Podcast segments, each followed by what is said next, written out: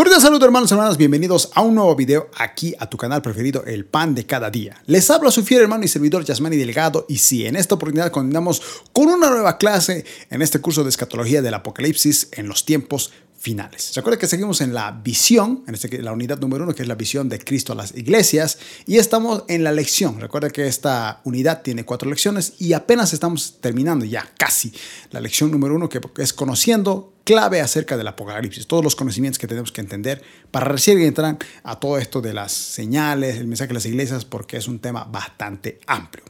Recuerden, buenas semanas, que básicamente habíamos estado un poco hablando acerca de cómo la persecución iba a venir y cómo nosotros, inclusive, si en el tiempo antiguo, eh, muchas, muchos de los cristianos y pasaron persecución y hasta, hasta dieron su vida por lo que creían.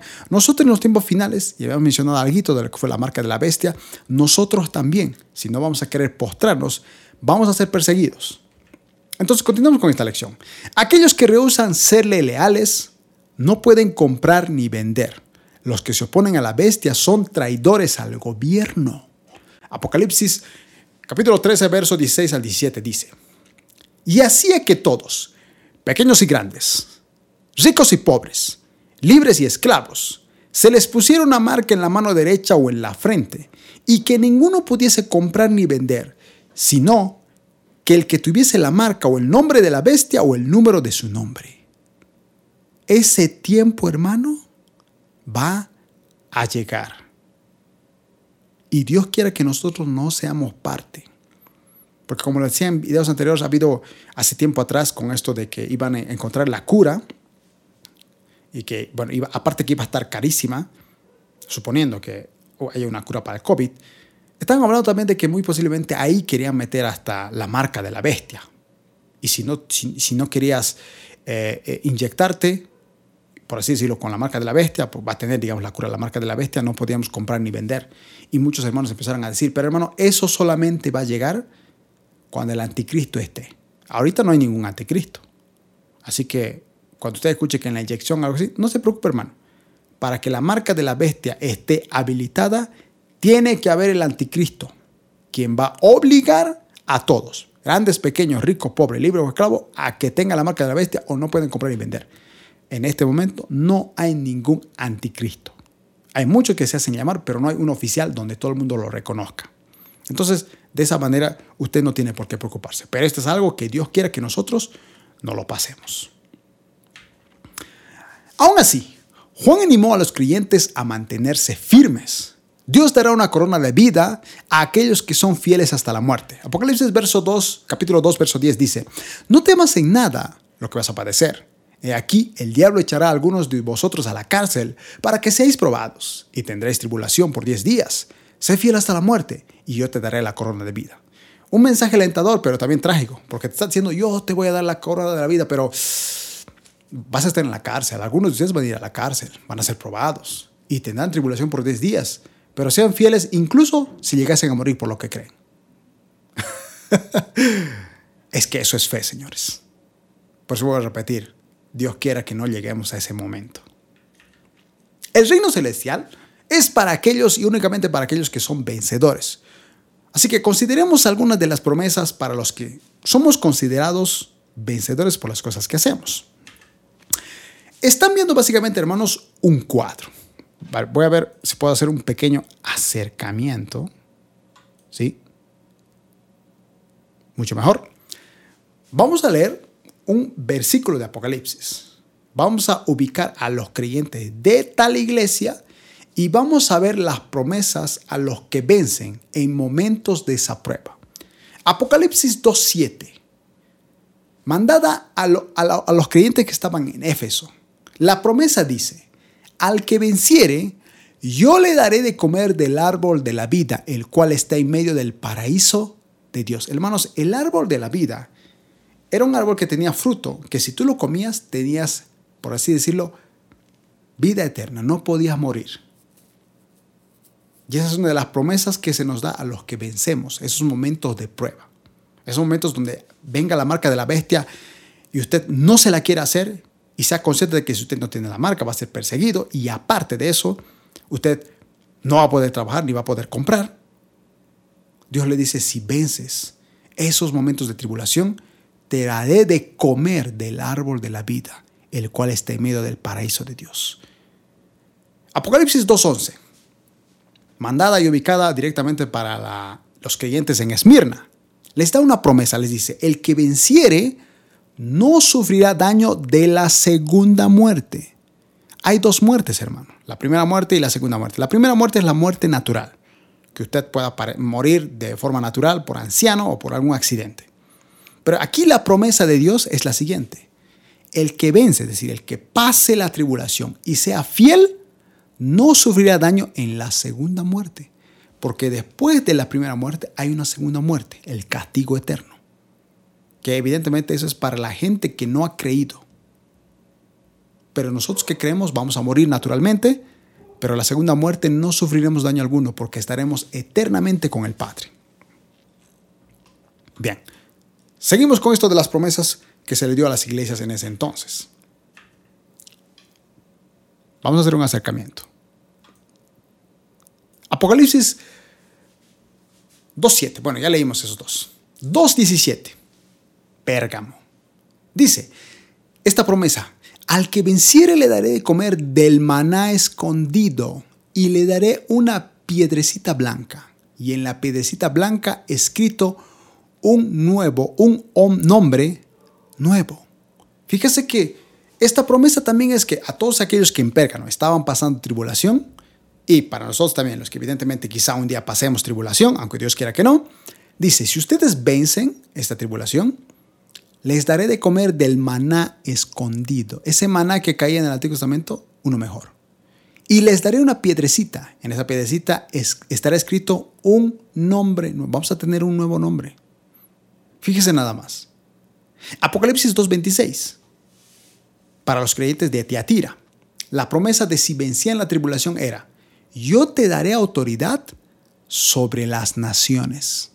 Porque, hermano, a veces ese concepto de que el Apocalipsis dice que nosotros estaremos adorando a Dios eternamente es verdad, pero a veces lo sacamos fuera de contexto.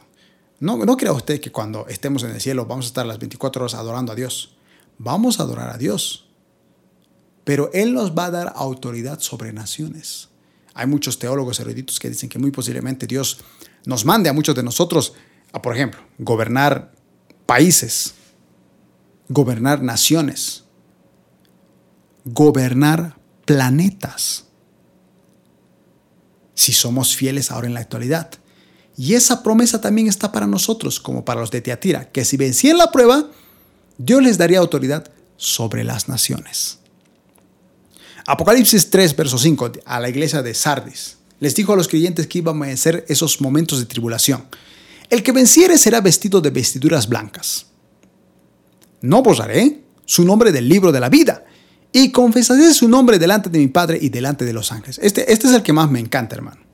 Porque más allá de las recompensas que podamos tener, a mí me encantaría que yo esté vestido de blanco y que Dios, aparte de no borrar mi nombre, me confiesa delante del Padre. Y Jesucristo, es decir, yo me presento y Jesucristo dice, Padre, ¿te, acuerdas que te hablé de, aquí, del hermano Yasmani? ¿Te acuerdas? ¿Cómo te hablé? ¿Cómo él sigue fiel? Miren ángeles, aquí está, él es, está con nosotros. Ese hermano a mí me encantaría que me reconozca, que me confiese mi nombre delante del Padre. Qué honor. O sea, hay mucha gente que le encanta que el presidente lo reconozca. Hasta se saca fotos. Dice, miren, me tomé una foto con el presidente. Pero más allá de eso, hermano, deberíamos anhelar, como los creyentes de Sardis, que Jesucristo un día cuando estemos delante de Él diga, diga al Padre, mira, Él es a quien usamos en la tierra. Y nos confiese delante de Él y delante de los ángeles. Para mí eso vale más que el autógrafo de un pastor, de un cantante. Vale más que una foto con el presidente de la nación o cualquier artista famoso. Ese tiene que ser nuestro anhelo. Esa es una de las promesas para los que vencemos en la tribulación. Apocalipsis 3, 11 al 12, a la iglesia de Filadelfia, les dice, he aquí yo vengo pronto, pronto. Retén lo que tienes, para que ninguno tome tu corona. Al que venciere, yo le haré columna en el templo de mi Dios, y nunca más saldrá de allí. Fíjese nada más que promesa. Columna del templo de Dios, y nunca saldremos de allí. Siempre en la presencia de Dios. Esa es otra promesa que tenemos que tenían los cristianos entonces, que vencían, es decir, que no, que no, que no se dejaban vencer por las falsas doctrinas, ni por la persecución, ni por adorarse ante el emperador romano. No, no, no, no, no. También es para nosotros. Que Dios quiera que no lleguemos a esos momentos de tribulación. Y que si vencemos y nuestra fe no tambalea, hermano, seamos columna en el templo de Dios. Muy bien. Tenemos a la iglesia de la Odisea. Vamos a hacer un acercamiento. Por ejemplo, la iglesia de la Odisea. La promesa está en capítulo 3, verso 21 de Apocalipsis. Dice, al que venciere las pruebas, le daré que se siente conmigo en mi trono, así como yo he, vencido y me he sentado con mi Padre en su trono. ¿Recuerdan ese pasaje donde básicamente en Mateo la madre de Jacobo y Juan se arrodilla ante Jesús y le dice, ruego que pongas en tu reino a tu izquierda y a tu derecha a mis hijos. Y él dijo, mujer, no sabes lo que estás pidiendo. Eso no, no, no es decisión mía, es decisión del Padre. Y fíjense que aquí está diciendo, si tú eres alguien que va a vencer las pruebas, vas a tener una promesa. Sentarte con Jesús en su trono. Ya sea a su derecha o a su izquierda. Hermano, eso vale más que sentarte al lado del presidente o sentarte al lado de cualquier cantante o predicador famoso. Eso, esa promesa es para los cristianos que estaban venciendo la persecución, el hambre, todos esos problemas por no perder su fe. Y para nosotros también. No perdan nuestra fe. Esto de la pandemia, hermano, no tiene que quitarle el gozo.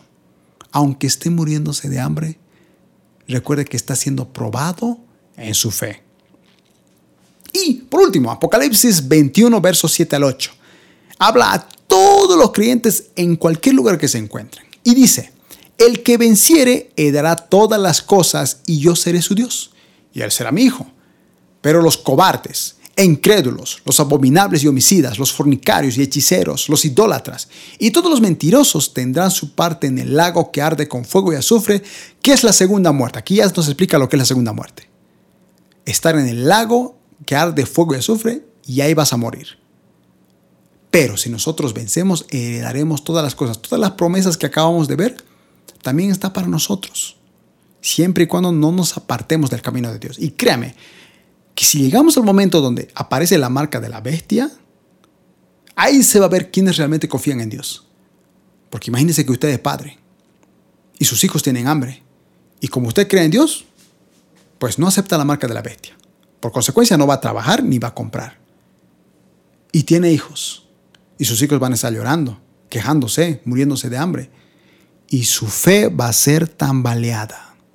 Y va a haber mucha gente que va a ir a su copión y va a decir, por favor, denme la marca de la bestia, necesito comer, alimentar a mis hijos.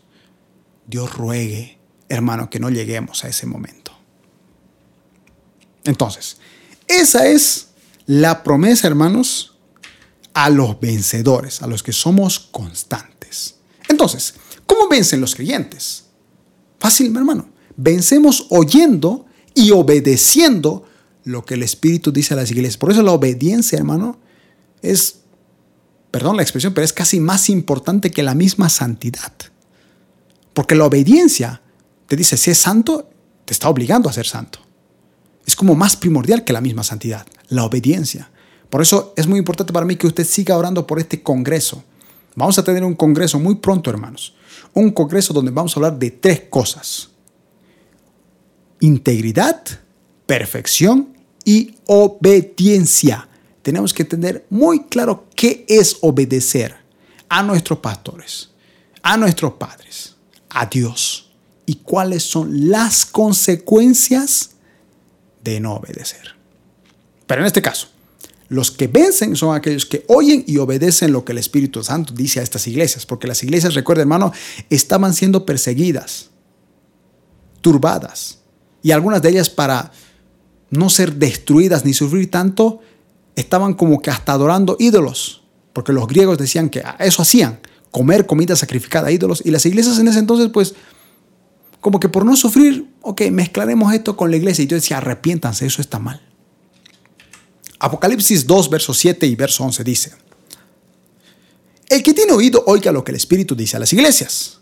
Al que venciere le daré de comer del árbol de la vida, el cual está en medio del paraíso de Dios. El que tiene oído, oiga lo que el Espíritu dice a las iglesias. El que venciere no sufrirá daño de la segunda muerte. Hermanos, tenemos que oír lo que acaba de decir la palabra de Dios y obedecerla. Bien, Apocalipsis. Eh, bueno, básicamente es el mismo pasaje que acabamos de leer. Apocalipsis 3.6.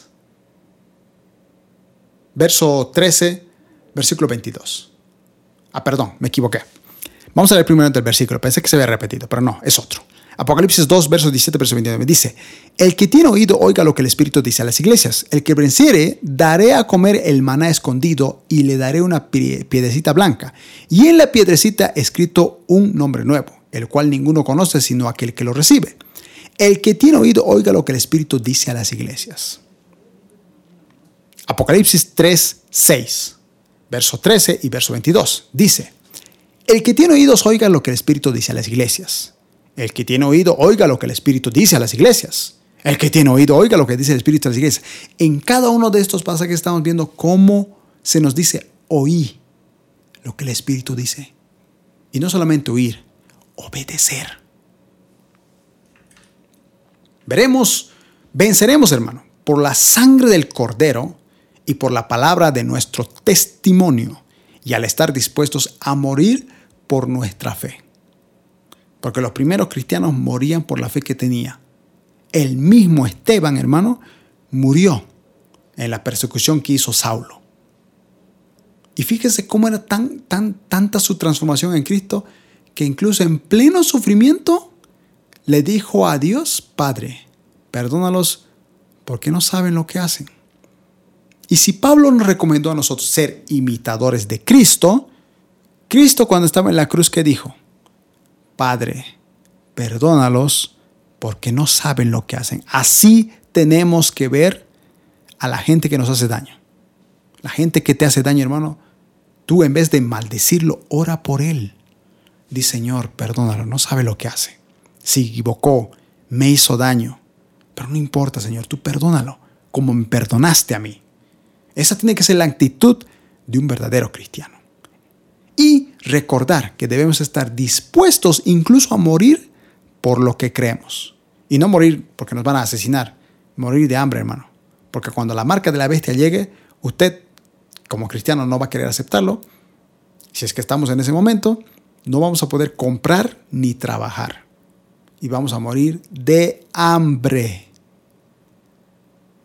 Y nuestra fe va a hacer que resistamos y entendamos que esta vida es superficial. Vamos a vivir hasta cuánto? 70, 80 años. Pero con el Padre, eternamente. Apocalipsis 12:11 dice, y ellos les han vencido por medio de la sangre del cordero y de la palabra del testimonio de ellos, y menospreciaron sus vidas hasta la muerte. Esa es una profecía que solo aquellos que resisten hasta la muerte sin menospreciar a Cristo es porque realmente han sido cubiertos con su sangre.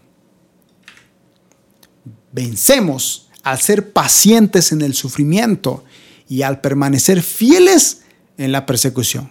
O sea, vamos a pasar sufrimiento. Los primeros cristianos pasaban sufrimiento y persecución. Muchos de ellos tambaleaban, otros de ellos trataban de salvarse, por así decirlo, pero había otros que no, eran fieles sí o sí. Y de la misma manera nosotros tenemos que serlo, hermano. Apocalipsis capítulo 14, verso 2 dice, aquí la paciencia de los santos, los que guardan los mandamientos de Dios y la fe de Jesús. Este es un tema fuerte y claro de Apocalipsis, hermanos. Juan solo reconoce un reino. Y este es el que se halla al fin de la senda del sufrimiento y la paciencia y lealtad de Jesucristo. Hermano, tenemos que ser pacientes. Eso es lo más, más, más, más importante que usted puede hacer. Pacientemente esperé en Jehová, dijo David. Y él me respondió. Y nosotros seamos pacientes. Hay mucha gente que dice, ya quiero que llegue a Cristo. Tal vez no va a llegar este año. Tal vez ni va a llegar de aquí a 10 años, tal vez llegue de aquí a 100 años. No lo sabemos. El día y la hora nadie lo sabe. Lo que sí sabemos es que va a venir como ladrón en la noche. Va a venir cuando estemos como las 10 vírgenes, las 5 y 60, las 5 prudentes, cuando estamos durmiendo, ahí apareció el novio. Así será, sorpresiva, y más vale que estemos preparados. Bien, llegamos a la recta final de este video, hermanos y hermanas. Por otro lado, si le ha gustado este video, recuerde apoyarnos con un like y déjenos un comentario. Díganos de qué país nos está viendo y qué le ha parecido la enseñanza del día de hoy. También le invitamos a que si usted ha recibido este mensaje de gracia, lo dé de gracia. Comparte este video con sus amigos, con sus hermanos de su iglesia, a través de grupos de Facebook, grupos de WhatsApp, compártalo. Por otro lado, le pedimos también que se suscriba a este canal y tenga activada la campana de notificaciones, porque subimos videos a diario. De lunes a viernes subimos tres videos de cursos de teología los días sábados tenemos el sector Una promesa para ti con la hermana Priscila y los días domingos tenemos un mensaje poderoso para comenzar bien la semana.